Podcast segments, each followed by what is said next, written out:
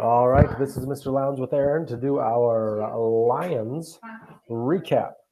So, Aaron, can you give us a quick summary of what happened on Sunday with the Lions and the Washington football team?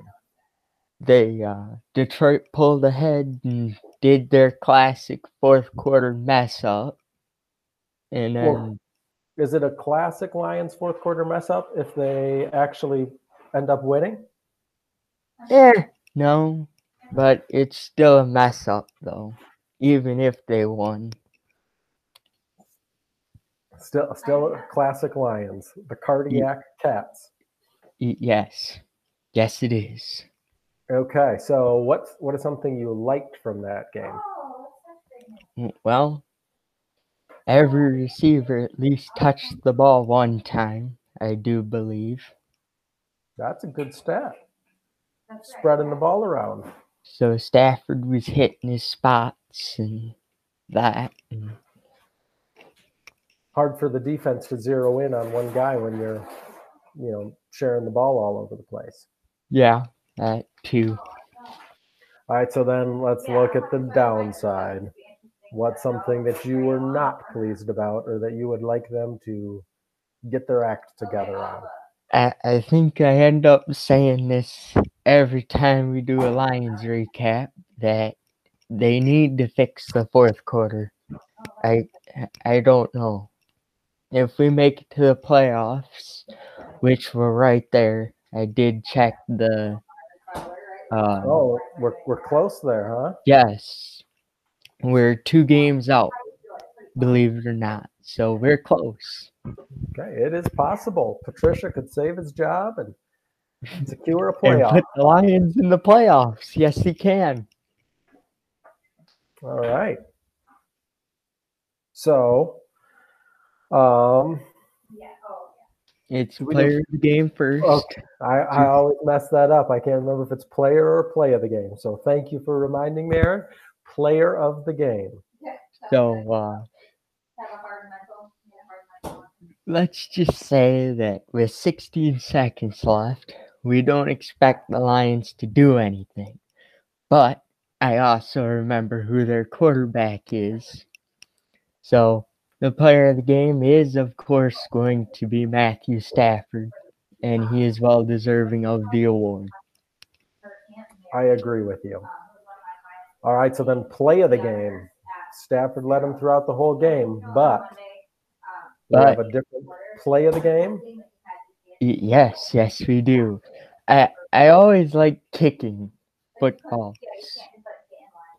So when you watch a kicker in like pregame hitting from 60 yards, you would think, all right, 59's a make at this point because he's uh got his spot down for where he wants it. And 59 has to be a make for him. So yeah, it's uh the play of the game is the uh, made field goal to win it for the Lions. All right, and hey, let's let's sneak in a an Eaton Rapids connection, not to the Lions, but to kicking.